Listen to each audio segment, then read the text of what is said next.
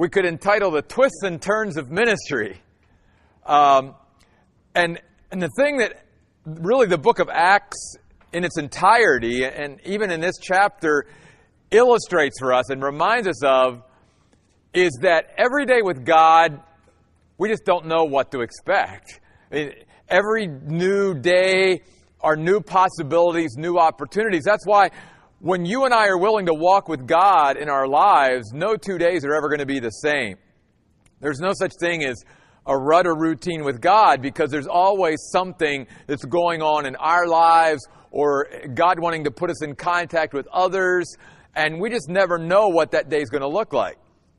And to me, that's one of the great things about walking with God is that every day we wake up with new possibilities, new opportunities, and we see that here in Acts chapter 8. And another thing is that it's just a reminder that I'm sure every one of us, if we could have had the opportunity to accompany Paul on, on a missionary journey, even for a short time, it would have been such a learning experience. It would have been such a growing experience. And yet, through the Word of God, we really get an opportunity to do that. That we literally can transport ourselves back to those dusty roads and those twists and turns that Paul and his missionary team was taking.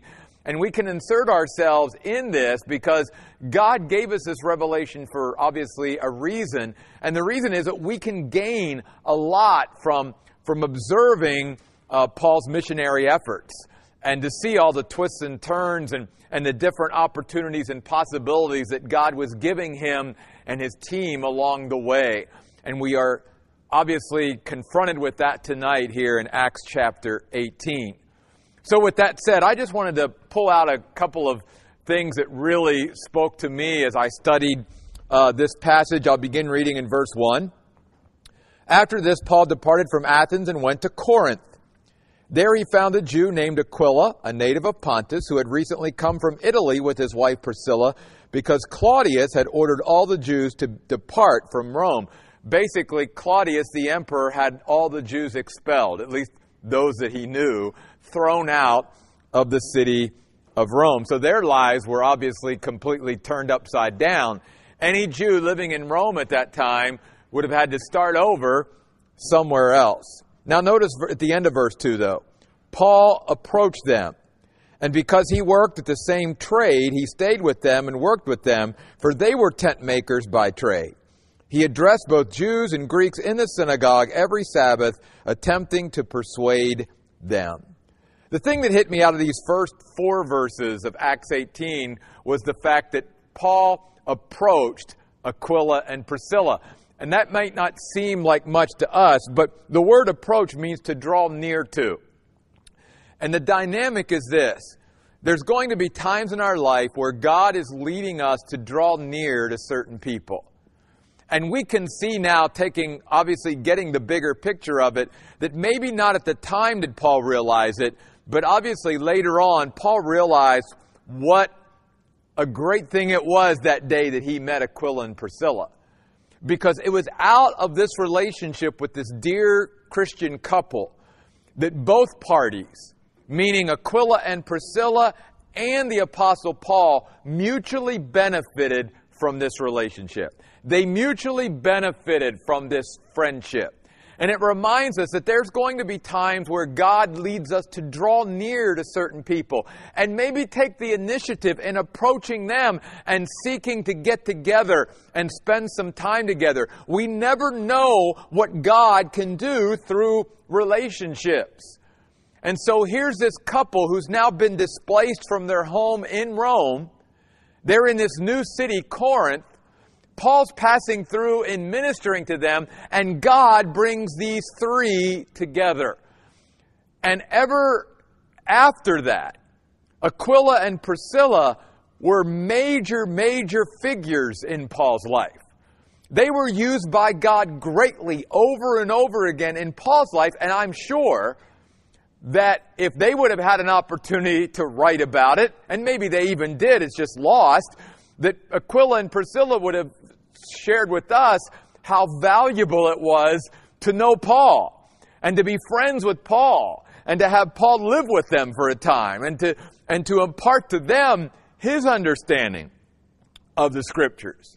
So I didn't want to pass by because a lot of times, again, we read the scriptures awful quickly and we, we miss some of the great dynamics that's taking place. And, and we shouldn't pass by too quickly the fact that Paul drew near to this couple and all three of them for, were forever changed positively out of Paul being willing to approach Aquila and Priscilla. God may be leading you now or sometime in the future to draw near to someone, realizing that again, it's going to be a mutually beneficial opportunity for both of you. And that was certainly true here. Verse 5. Now, when Silas and Timothy arrived from Macedonia, Paul became wholly absorbed with proclaiming the word, testifying to the Jews that Jesus was the Christ.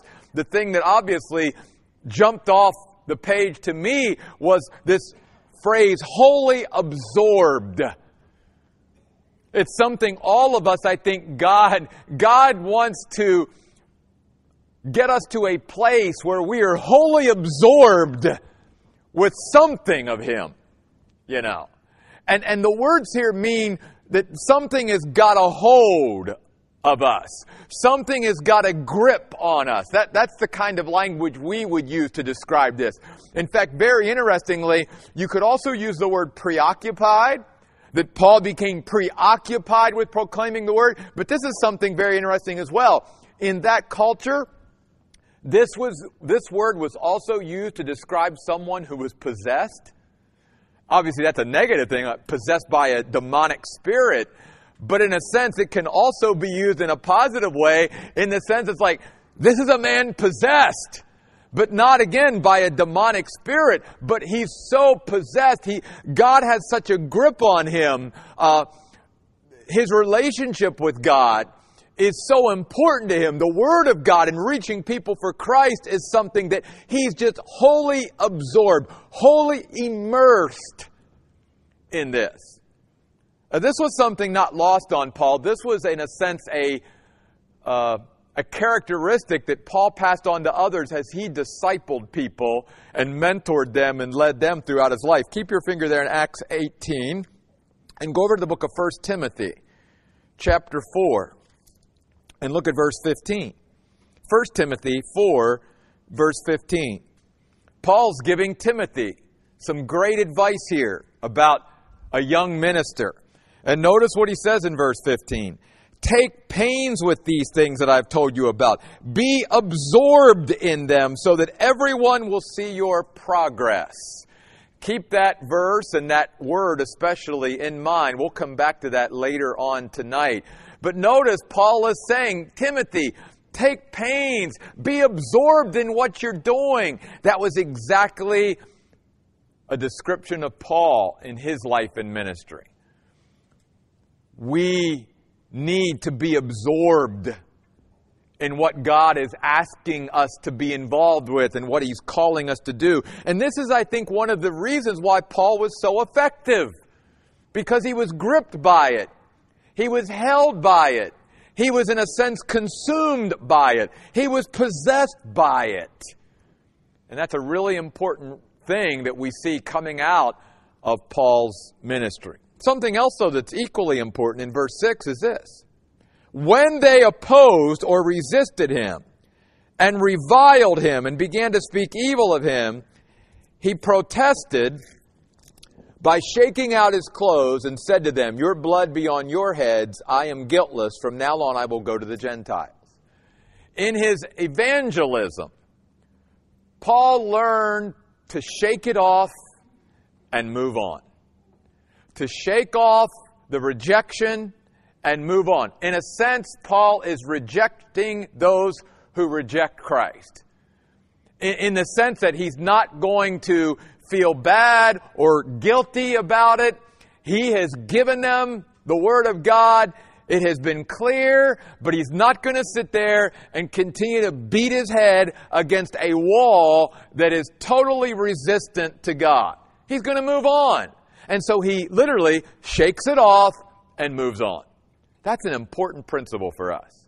There are times in our life where God wants us to stick it out and work through things, and there's other times where God says, Learn to shake things off and move on. Don't let certain things keep hanging and clinging to us because that just is a becomes a weight that weighs us down. It goes back to Hebrews 12 about laying aside every weight and the sin that so easily can cling to us. And, and when we don't allow things to just shake them off and move on, they can begin to wear on us and weigh us down. So, another important principle we see is that Paul learned to shake it off and move on. Maybe that's something that God is saying to you tonight. Maybe he's reminding you, just like Paul. Look, don't let this keep bothering you. D- don't let this keep, you know, hanging on you and becoming a weight. Shake it off and move on. I've got other things for you to focus on and be absorbed in. I don't want you to be absorbed in that. And we see that illustrated here with Paul. So, verse 7 Paul left the synagogue and went to the house of a person named Titius Justus, a Gentile who worshiped God, whose house just happened to be next door to the synagogue. There are no coincidences with God. Crispus, the president of the synagogue, believed in the Lord together with his entire household, and many of the Corinthians who heard about it believed and were baptized. Now, he's not going to stay the president of the synagogue very long, okay? Uh, in fact, we're going to see something a little humorous later on in the passage. They keep going through presidents of the synagogue because the president of the synagogue keeps believing in Christ, and have to keep electing a new president of the synagogue. The Lord said to Paul by a vision the night, or in the night, verse 9. Look at this. Do not be afraid, but speak and do not be silent, because I am with you. And no one will assault you to harm you, because I have many people in this city. And one of the things that struck me is Paul sometimes can come across like a person that wouldn't have any fear. And yet here we, we see that that Paul had fears because God would not have come to him in the vision and said, Hey, Paul, don't be afraid. So let's be encouraged by that. All of us sometimes struggle with fear, if you will, at, at being hesitant or backing down or backing off who God has called us to be and what God has called us to share. Because basically, what God is saying to Paul is, Paul, I want you to keep getting the Word of God out. I want you to keep getting the Word of God out. Don't be silent. Don't hush, literally, is what the original says. Don't keep your mouth shut. Keep getting the Word of God out and don't be afraid. Now, notice also in that verse, though, God is saying, look, it's not that you won't be attacked. You will be attacked. And anyone who keeps trying to get the Word of God out, any church that tries to keep getting the Word of God out, any person that keeps trying to get the Word of God out will eventually be attacked. But God promises Paul, those attacks will not be successful. They will not shut your ministry down. They will not prevent you from continuing to get the Word of God out. Don't be afraid. And notice the key here, too, the tie in. Don't be afraid is connected to another phrase in the very same verse, or excuse me, in the very next verse, because I'm with you.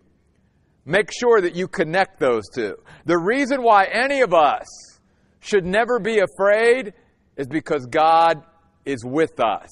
It goes back to Sunday's message of God was with Mary, and therefore she should not be afraid. And God wants to be with us, walking with us. And that's why we don't need to be afraid. That's why someone like a young shepherd boy like David could walk out and face a giant twice, maybe even three times his size and not be afraid because God was with him and he knew that. And that's exactly what God is saying here to Paul in this vision. And God may be saying that to you tonight to continue to be who God has called you to be. Don't back down. Don't be silent.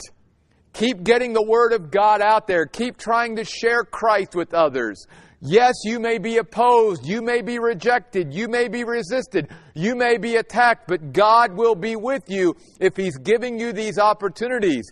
And God wants us all to shine our light and get the Word of God out there. Don't be afraid. Don't be intimidated. Don't back down. We can all get to that place, especially in our witness for Jesus Christ. Especially in a day and age, just as it was in Paul's day, where, you know, pe- people weren't too friendly to Christians talking about Jesus Christ. But God calls us to be this and just tells us, don't be afraid. And then notice verse 11. So he stayed there in Corinth a year and six months, teaching the word of God among them. This was Paul's primary ministry. He was instructing people. He was explaining the Word of God to people. But very interestingly, this word teaching also has the meaning of learning. And it is a reminder to us that anyone who is teaching and sharing the Word of God with others can never stop growing and learning themselves. If we want to lead tomorrow, we've got to keep growing today. If we want to teach tomorrow, we've got to keep learning today. We cannot impart to others what we do not possess ourselves. And so, anytime the Bible talks about people teaching and sharing the Word of God with others, the implication from the Scriptures is also that we are a good learner. Because you can't be a good teacher if you're not a good learner. You can't share the Word of God with others if you're not possess- having it possess your life as well. Again, we can't impart what we don't know. And so we have to uh, take this sort of the full cycle or full circle. That God wants to impart His understanding and knowledge of the Scriptures to us so that we can share it. And as I said last week, I believe that the more we're willing to share it and, and all of that and, and, and get it out there to others, the more God will give us, you know, as well. And we see that happening here with Paul. So Paul was a strong teacher. He believed in that. We're going to talk about that in just a little bit as well. Now, this passage here from verse 12 through verse 17, I'm not going to take a lot of time for this. Uh, it's not that it's not important, it's actually very important, but I, I want to sum it up in this way. We're introduced to a man in verse 12 named Gallio, who was the proconsul of Achaia. What this meant was that basically he was the governor of this region of the Roman Empire. And having this kind of, of position and weight, that when he would render a judicial decision, it would set precedent throughout the rest of the empire. Now, the reason why that's significant here is because basically he could have shut down Paul's ministry. He could have shut down Christianity. He could have said, We're not going to tolerate Christianity anymore. But he doesn't do that. And so his decision basically sets a precedent for many years to come in the Roman Empire that this new faith, if you will, called Christianity, should be tolerated. That we should not shut it down. And that Paul's ministry and what he's doing should not be shut down because, as he points out here to the Jews who brought Paul and, and his missionary team up to Gallio, they haven't done anything criminal. They're not doing anything criminal. I'm a guy set up by the Roman government to, to judge crimes and, and, and villainy and, and, and the breaking of, of civil law. He said, none of that has happened here. They're not doing any of that. They may be upsetting you because you don't like what they're saying because it conflicts with your religion, but that's not for me to decide. And so his decision here is really huge, even though, again, you know, we didn't take time to of go verse by verse here. This can be summed up rather quickly, and yet I do want you to note that the reason I think this was included in the Word of God was because this allowed Christianity and the missionary efforts to continue to move through the Roman Empire. Verse 18 Paul, after staying many more days in Corinth, said farewell to the brothers and sailed away to Syria, accompanied by Priscilla and Aquila. He had his hair cut off at Cenchrea because he had made a vow. I want to stop here. This is really important. Some people look at this and, and say, made a vow? Why would Paul do that? Paul was a champion of grace. And why would somebody who has freedom in the grace of God, in a sense, go back under uh, law and, in a sense, make a, a Nazarite vow to God. Why would he do that? Well, I'm going to get to that in just a minute. I want to explain the vow first of all. Many would, in order to express thanks to God, it was a, it was a thank offering to God, they would let their hair grow, if you could let your hair grow. And it would get to such a length that then they would cut off their hair they would take it to the temple in Jerusalem and they would offer it as a burnt offering. It was a thank offering, if you will.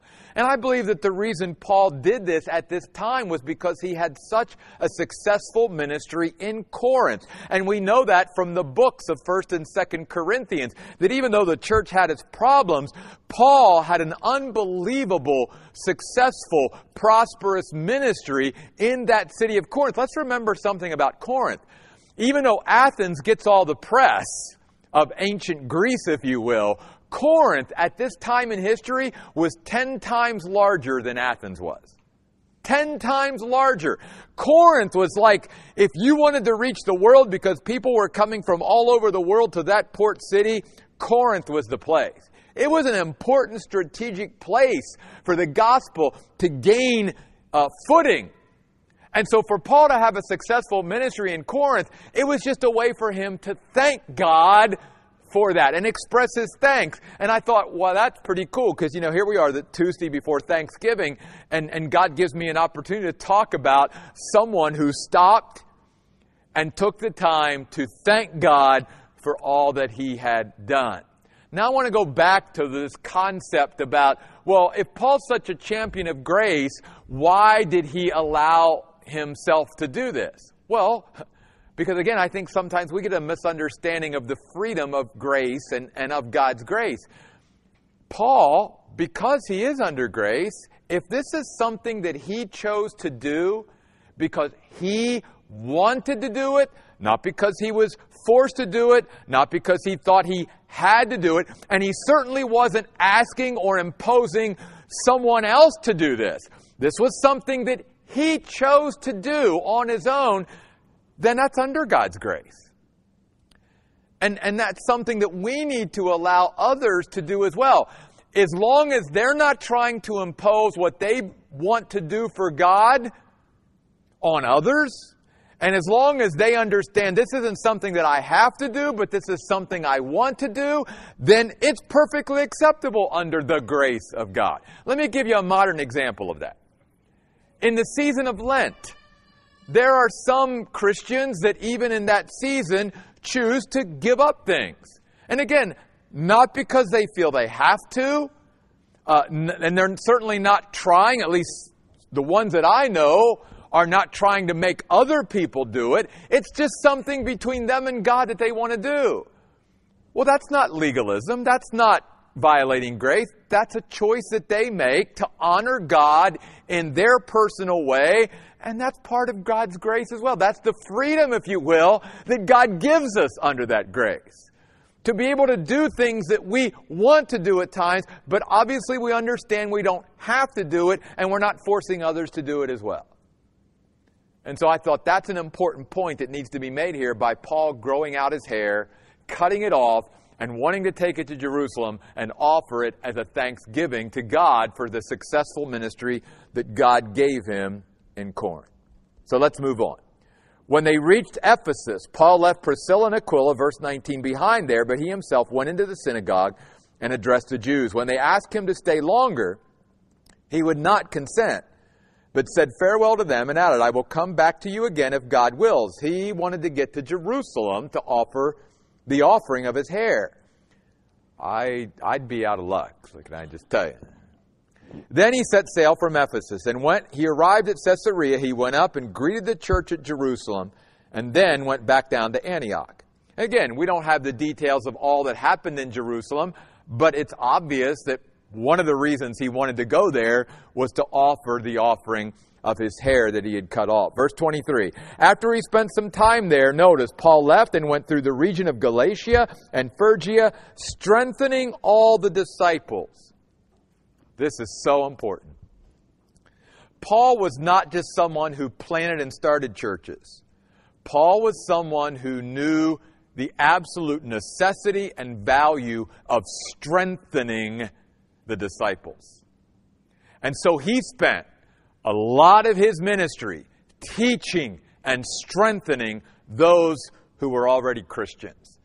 It's what we need to do in our ministry. It needs to be about strengthening the disciples. God wants his people to be strong. He wants them to grow stronger. He wants all of us to grow stronger. In fact, the word strengthen here means to make stable, firm, fixed, which obviously implies a lot of things. And we've talked about this before. It's like a tree that has a deep root system that goes down deep. That's what God wants to see in our lives. He doesn't want to just see Christians come to Christ in salvation and just stay on the surface. He wants us to dig our roots down deep and be firmly grounded and rooted in Christ and in His Word. And that takes strengthening that takes two things people who are willing to be strengthened at all times, and those who are willing to strengthen others. By the way, this word disciple literally means a learner, one who's growing, one who is increasing. In fact, here's a definition I'd like to give you tonight as well. Think of a disciple as a model or an example of progression, not perfection. I want to take your memory back to that verse from 1 Timothy 4:15 where remember what Paul's saying to Timothy? Take pains with these things Timothy that I've told you about. Be wholly absorbed in them so that everyone will see your what? Progress. Progress. Disciples are models of progress or progression in our lives. Not perfection but progression that's a disciple. Someone who's always making progress, who's advancing, who's growing. This is going to be the very center of my daily devotion in the coming year, 2015. It's going to be every day, there's going to be something related to that whole concept of making progress in our spiritual lives and what's connected to it. Because that's been the heartbeat of my ministry for 30 years. It's getting Christians to buy into this biblical concept of making progress and being a disciple of Jesus Christ and strengthening and growing. And speaking of that, very importantly, I want to end with this passage, the very end of chapter 18 where we don't have Paul, in a sense, as the center anymore. We have now Aquila and Priscilla pouring their lives in to a young man named Apollos. And there's several important things here in verses 24 through 28 that, that need to be brought out tonight. First of all, you see here in this passage really the dynamics of what discipleship and growing Christians, meaning Christians that are growing, but also Christians that are helping others grow, how that all works and, and what it needs to work. So, first, let's start with Aquila and Priscilla. Here's a couple who, as they've been growing in their own relationship with God, and through obviously coming in contact with people like the Apostle Paul, are also looking to pour their lives into other Christians and help them to keep progressing and growing as well. They're looking. They're, they're looking for people that have that, that want more. Let's say it that way. They're always looking for other fellow believers that want more. We need that in our church. Every group of believers needs Aquilas and Priscillas and people like that. People who are growing, but people who are also on the lookout for other Christians that want more as well, that they can pour their lives into. In fact, we could take a step back and we can bring this back even from the church and even come back into the, the very basic unit that God also created, the home, and see how this very same dynamic takes place between parents and children. Back in the book of Deuteronomy, what's God really saying to parents there? Before he tells parents to teach their children and to help them, he says, here's first, you as parents have to be totally absorbed in me. You have to love the Lord your God with all your heart, soul, mind, and strength. And then you've got to allow the Word of God to be such a part of you that as you train your children and teach them, you're teaching them out of what you possess. Let me say it this way. We can impart to people what we know but we reproduce in people what we are. There's a difference. We can impart to people what we know, but when we reproduce ourselves and others, we reproduce what we are. And so that's why God starts with parents in the book of Deuteronomy saying, you got to make sure you know who you are, because you'll never reproduce effectively in your children who you want them to be if you're not there. It, it, it breaks down whenever children realize my parents are telling me to do things that they don't do themselves. You see. And that same dynamic God carried over to the church and says to leaders and to growing Christians the same thing. I want you to have a desire to pour your lives into others so that they can grow and prog- progress and make progression.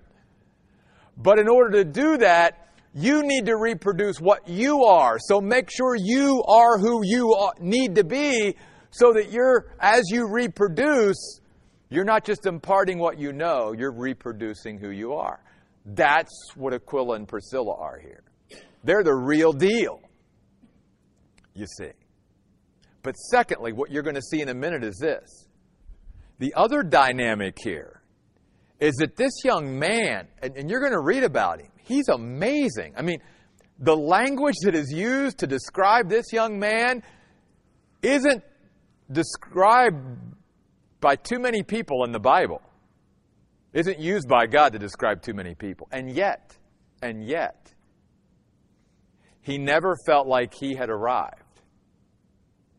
And he had a humility and a teachable spirit that when he came into contact with this couple, Aquila and Priscilla, he realized his lacking and his limitations of what he did know, and therefore he was willing to subject himself to be taught, to be discipled, to be led, to be mentored by this other couple.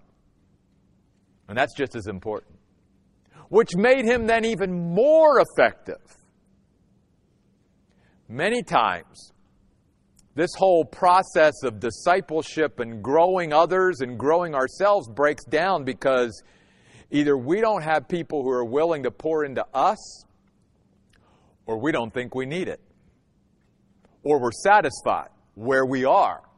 And we don't have the humility and the teachableness to be like an Apollos and always be going after more.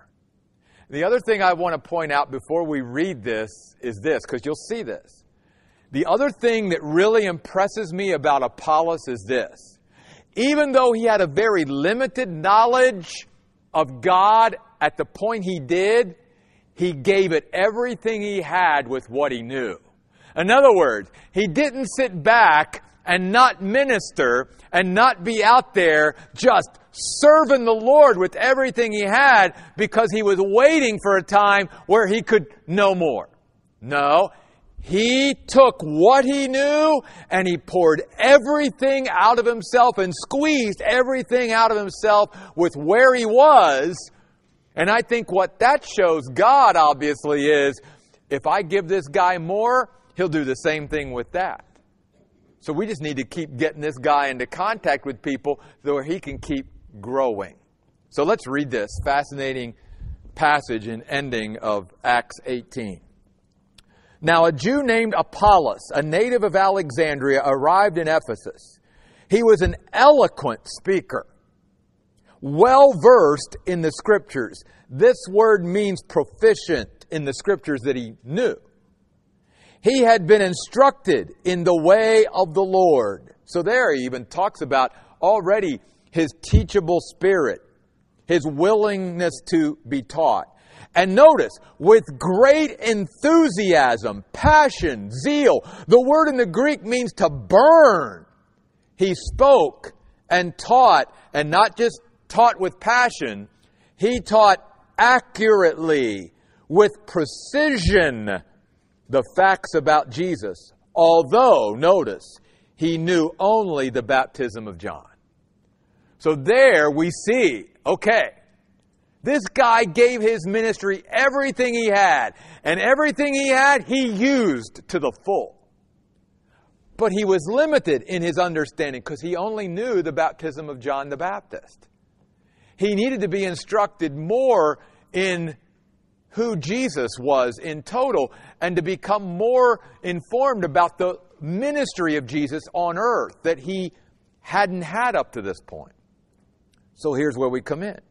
Notice verse 26. He spoke out fearlessly, boldly, courageously in the synagogue.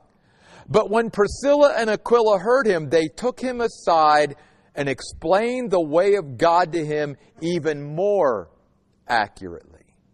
These words, to take someone aside, means to become a friend or companion to. It also means one who is leading someone else, who's a mentor to them.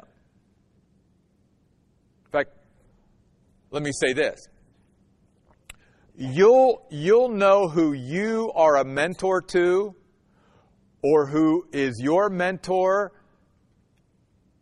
by answering this question. Who do you, who is it that seeks your advice, and who is it that you go to most often for advice? The act of giving advice is being a mentor. And that's what Aquila and Priscilla had become for Apollos.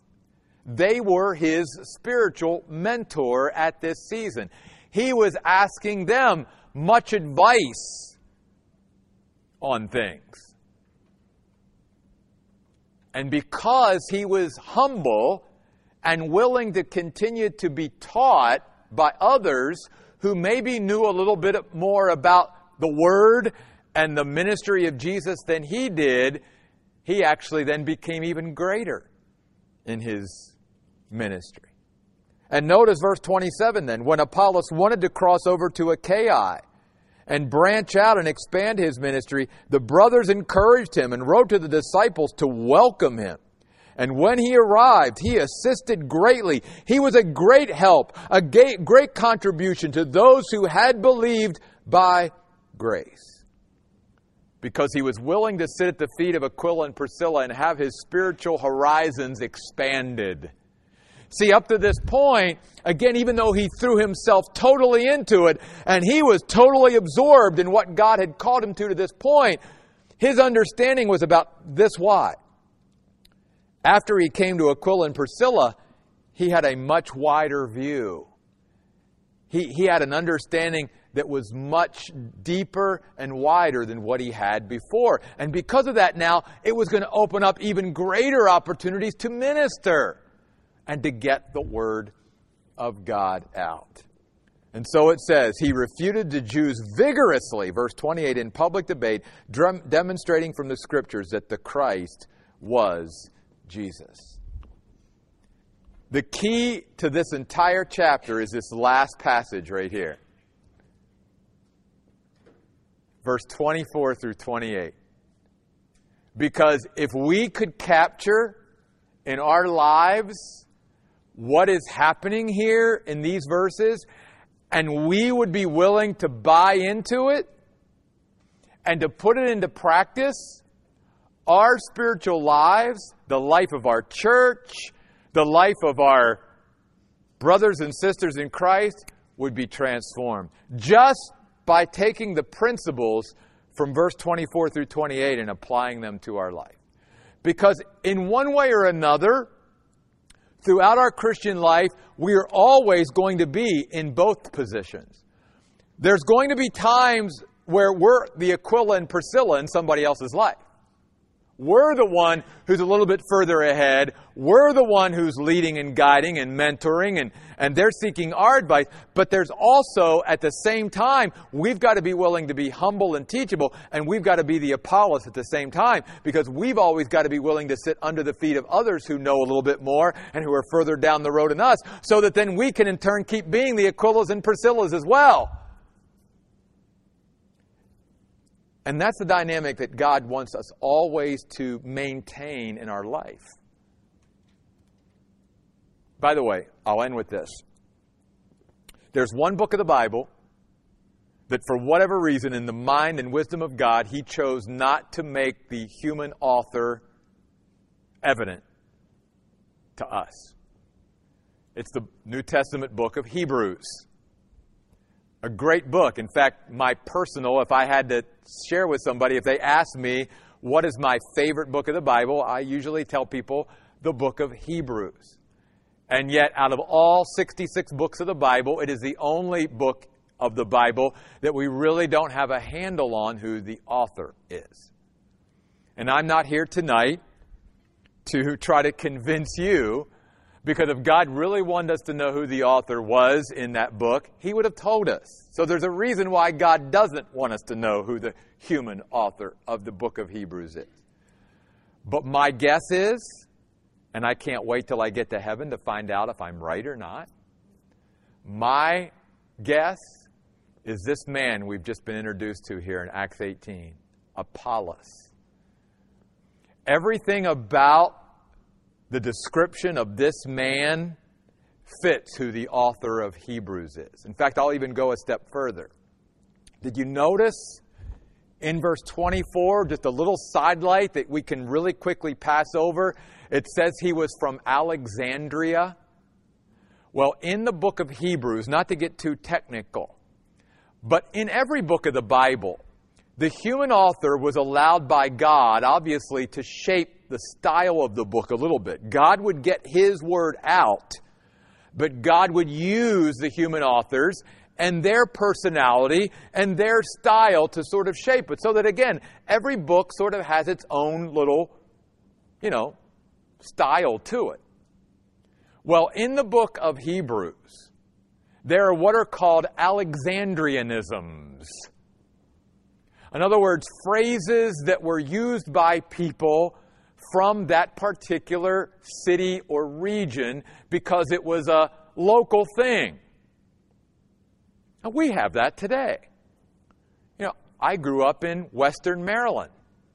And there are things and, and, phrases that we use in Western Maryland that if I would have continued to talk like that out here, people would have looked at me like I was crazy.